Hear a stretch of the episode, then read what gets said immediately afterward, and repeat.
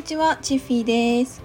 はい、えっ、ー、と SNS の発信とか、まあ、ブログとか、ツイッターとか、インスタとか、まあ、いろいろ発信されている方っていらっしゃると思うんですけど、私はうーんそうだな、まあ、ミクシーとか GREE とかがあった時代からどうでもいいねあのつぶやきみたいなのも含めて発信をしてきたんですよね。それでうーんそうだな結構大学の時とかは友達とかのこととかあと恋愛あと授業が辛いみたいな まあそういうことも発信していたんですけどあとね旅行行った時の思い出みたいな感じでアルバム作って写真となんか振り返りみたいなのをね載せてたんですよね。で、まあ、発信の内容をガラッて変えたのが2019年の、まあ、販売代行を始めた時だったんですね。いきなりビジネスの発信に変えて何だったかな？なんか価値観の変化みたいなことをね発信していたんですよ。いきなりどうしたってやっぱなるじゃないですか。だけど、まあ、その時はねそんなに発信っていうのが全然怖くなくて普通に毎日自分がインプットしたことを、まあ、自分なりにこう考えるとかこういうふうに思うっていうのを発信していたんですよね。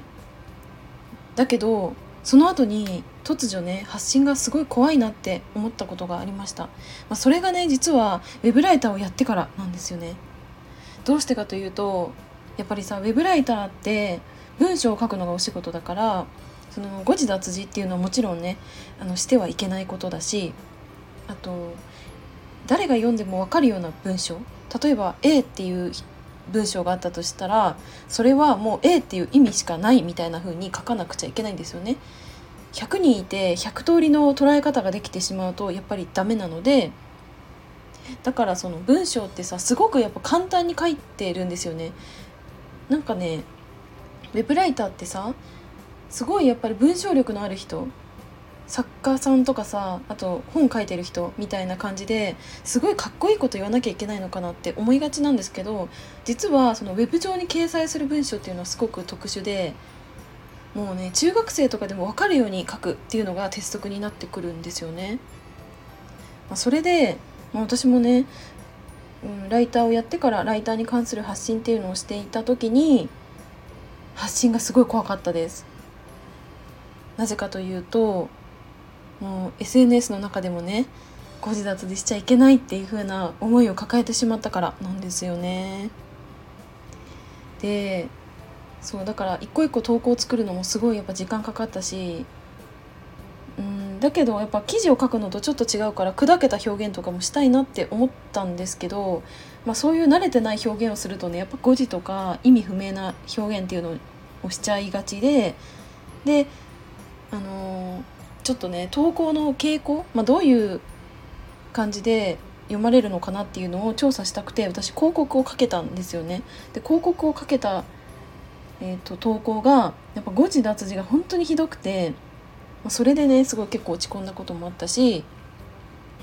なんか後からこう読み返してみてこれ意味全然通じないなっていうのもいっぱいあったしうん。あとねまだ漢字が違うとかさなんか点が意味不明なとこについてるとかさあったんですよね。で、まあ、怖くなっちゃったんですよ、まあ、だけどうんまあね、まあ、SNS は誤字脱字いいのかなっていうふうに自分でちょっと決めてそれで発信するようになってからは、ま、すごい楽になったんですよね。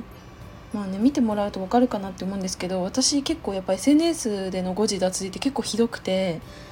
あの、まあね後で見返して「え何これ?」っていう時結構あります。あと、まあ、私がねすごい安心できたのは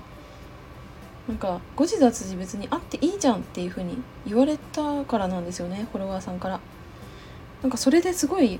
なんか肩の荷が下りた感じがしたし